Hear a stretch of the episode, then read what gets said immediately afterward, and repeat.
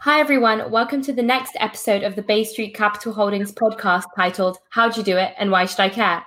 This series aims to highlight women doing amazing work in various industries. So today we are so lucky to be joined by Megan Nutting, who is Executive Vice President of Government and Regulatory Affairs at Sunnova Energy International. Hi, Megan. Lovely to have you here. Thank you. It's lovely to be here. So I guess we can start off with a quick introduction and the answer to the main question of the whole podcast, which is how'd you do it and why should I care? I love it. Um, my name is Megan Nutting. Like like Leila said, I'm the executive vice president of policy at Sunnova Energy Corporation. We're a residential solar and storage services provider. So we put solar and storage on your home and on your roof, and make sure that you have cheaper electricity, and that if your power goes out, then um, then you have access to power. And so I got really involved in solar and and electricity markets more broadly back in 2009. Um, it was just after the 2008 crash. I graduated from grad school in 2008, which was terrible timing, and I don't recommend doing that. Don't graduate from school during a recession. Um, and I was I was sort of trying to figure out what I wanted to do and where I was going. Um, and I worked for a couple of governmental entities and politicians, and I ended up um, finding a job at a solar company called Solar City which at the time had just a couple hundred employees and nobody had heard of them. And it wasn't clear solar was really going to be a thing, and people were struggling to find jobs. Um, and so it, it, was sort of a weird time, but I've, I've always been really interested in environmental issues. Um, when I was in college, I lived in a dorm called Ecology House, which is where all the hippie kids lived. We had drum circles and composting teams, and most of us were vegan. Um, so I'd always I'd always focused on environmental issues, and so when I was offered a job with a solar company, even though it was sort of unclear what the future of solar was and what this company was, um, I was excited about being able to pursue something I really believed in, which is mitigating climate change on a really um, on, a, on a broader scale and working for a company that was doing that. That is awesome. So it seems like you were very interested in the planet from a very young age. You mentioned when you were at college, you know, in a ecology house, which couldn't even be more fitting. But I guess what inspired you to really look at an industry, um, to look at the industry of, you know, helping the planet and um, being sustainable? I remember back in um, middle school or elementary school, we were learning about cutting down the rainforest, and I felt so worried about it. I just I remember thinking don't you know save the rainforest until i can get there and do something about it. Um, and i've since met the founder of rainforest action network and talked to him about that.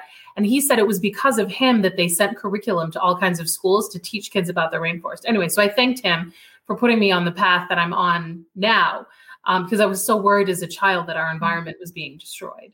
Wow, that's such an inspirational story, and it's good that you had that passion from a very young age, and you were able to pursue it, you know, through your studies and also now in your work yeah thanks it's thanks to the rainforests. That's awesome. So you mentioned obviously your education played a big factor in um, your career but what were the other amazing resources that you used to sort of get to where you are today?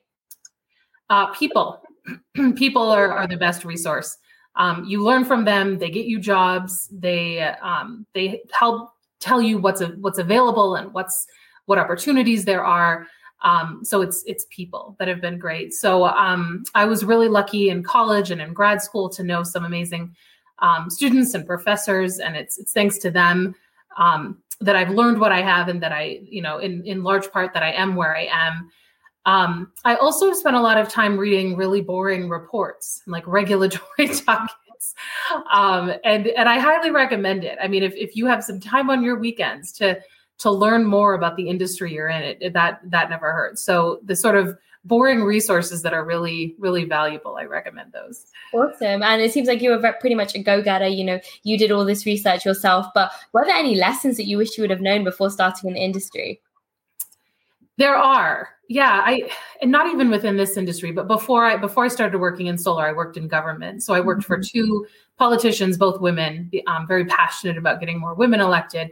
Um, and I wish I had known when I was younger to have confidence in what I was saying. Mm. Um, you're not always going to be right, but that doesn't mean that your voice isn't valuable, that you shouldn't speak up.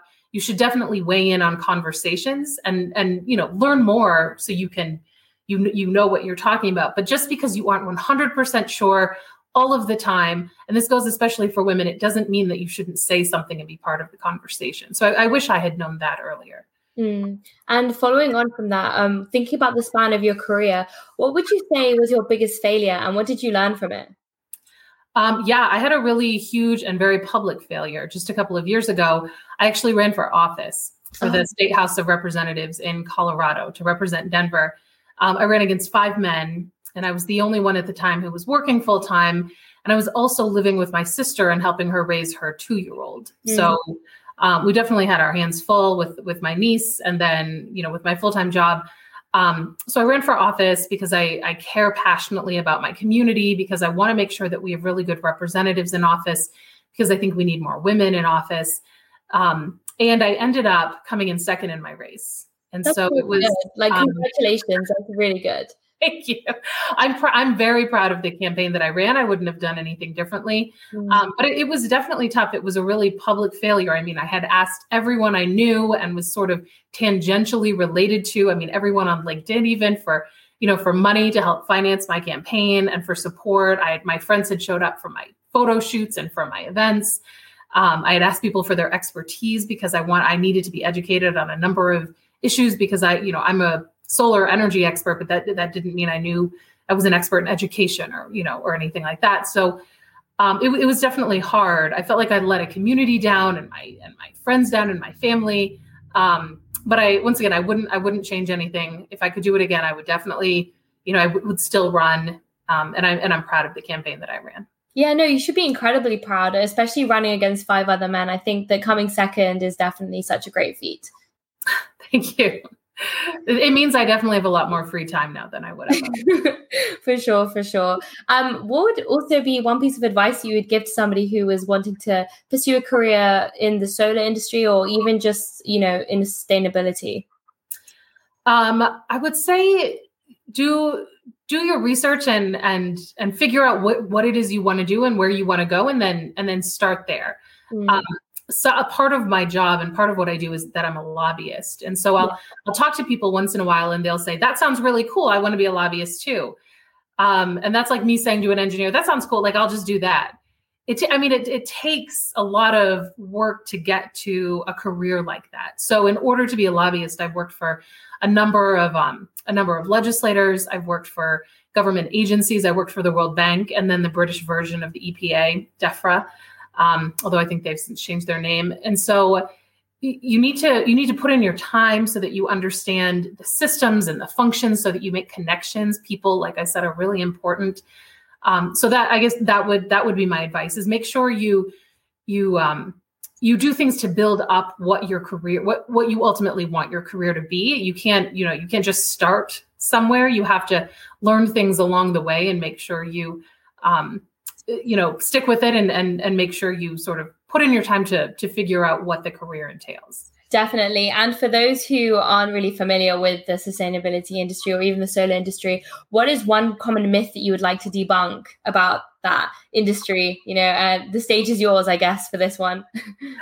Um, i guess one myth i would like to debunk is i hear this from people once in a while is it's it's a small industry. It's such a small percentage of our electricity production. Yeah. Um and and you know we're just sort of going to leave it at that and there are there are other things we need to pursue. Nothing could be farther from the truth. Well first of all everyone has to start somewhere. Um, and that being said this industry is growing exponentially at this point where there's talk about how billions of dollars in investments are going toward clean energy. Um, i think something like 90% of new generation in the united states last year was was renewable so the industry is is growing and needs to keep growing in order for our to so we can ensure this planet is habitable over the coming centuries. Um, so the idea that it's just small and it, it can't grow from there, I think is is a huge myth. And I and I encourage people who are interested in this industry to join it. There's there's tons of space. Right now we have in the solar industry, we have 200,000, 213,000 people, and we need 900,000 by 2035 to meet the administration's goals.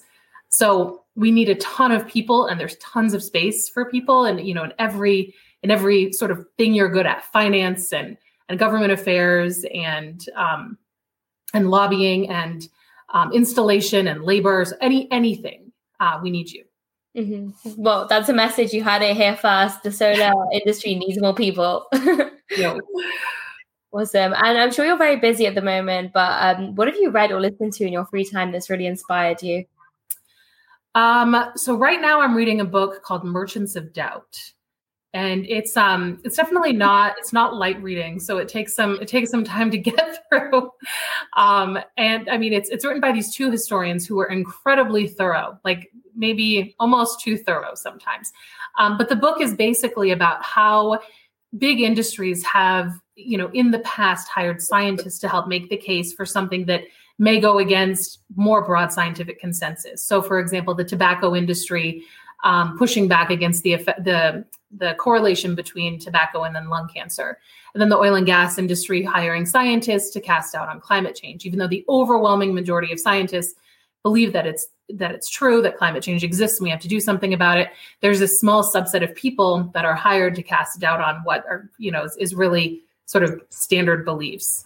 Um, and so I'm I'm I'm only like 20% of the way through the book. So I think they cover other things, um, other issues. But it's it's fascinating to hear about sort of the tactics used and the people involved and seeing how that's playing out over and over again still now. I mean, we we are not learning from history. It, it looks like surprising. Well, let me know when you finish the book. I think I definitely need to pick that one up.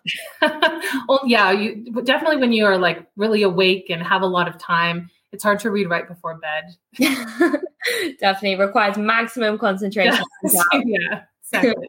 um, well, following on from that, who are three people in your life who have been the most influential to you?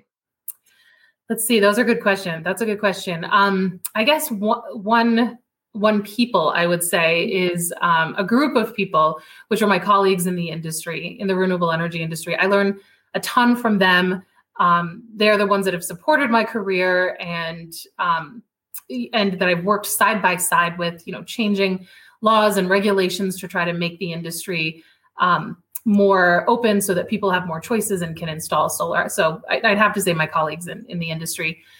Um, second, I would say my my current boss, the CEO of Sunnova. He's he's a fascinating, wonderful person um, we're very different. And I think because of that, I learn a lot from him. We think very differently. Um, and so I really, I really appreciate his perspective um, because he makes me think in ways that I that I wouldn't have otherwise. Um, so he's been really influential, and, and I've worked with him for the past for more than six years at this point. Um, and then I'd say the third person is probably my niece. She's now five. Um, and I I had no idea how fun and amazing little people were before I met her. and it turns out I learned I learned a ton from her. She's way cooler than I am already.